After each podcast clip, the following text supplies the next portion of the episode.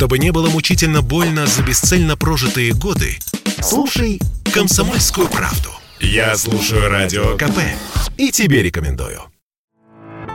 Анонимный пост от якобы лица ученика Курганской школы номер 5 появился в социальной сети ВКонтакте. По словам автора, учительница биологии на своем уроке наговорила на целую уголовную статью, начав урок с того, что Бога нет, что мы в него зря верим, а молитвы – это ерунда. Причем слышать это, как написал школьник, было крайне неприятно, все вежливо молчали, кто-то опустил голову. Даже мы, ученики, не говорим между собой на тему религии и вероисповедания, уж тем более не навязываем свою точку зрения, сообщалось в посте. В руководстве самого учреждения наличие конфликта всячески отрицают. По словам директора школы номер 5 Кургана Сергея Корнева, на образовательном процессе и работе самой школы произошедшее никак не сказалось. В школе все спокойно, знаете, никаких конфликтных ситуаций не происходило. Все учителя работают на месте. Позже запись недовольного ученика исчезла из социальной сети, но многие успели заметить, что текст составлен слишком по-взрослому грамотно, и решили, что это дело рук матери одного из школьников. Такого же мнения, кстати, и сами дети. Так Екатерина в комментариях написала, что на уроке просто рассматривали разные теории происхождения человека и никого оскорблять не хотели.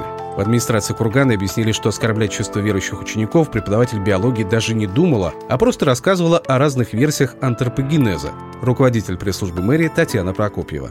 Учитель не хотела оскорбить чувства ничьи верующих, тем более это просто на уроке они изучали теории происхождения человека, в том числе теократическую. Не было у нее никакого ни умысла, ничего такого, чтобы она оскорбила чувства, если там дети так расценили. Просто слова ее были неправильно истолкованы.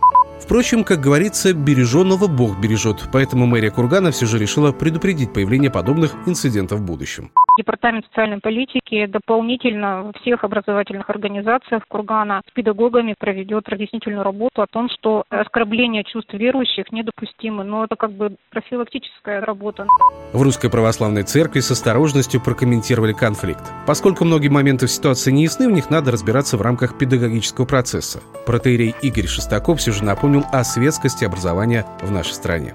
По сути вопроса могу сказать, что поскольку Россия светское государство, то здесь никому не возбраняется либо исповедовать какие-то религиозные взгляды, либо не исповедовать подобных. Вопрос пропаганды своего мировоззрения – это уже вопрос второй. Пусть с этим разбирается, наверное, действительно дирекция руководства школы.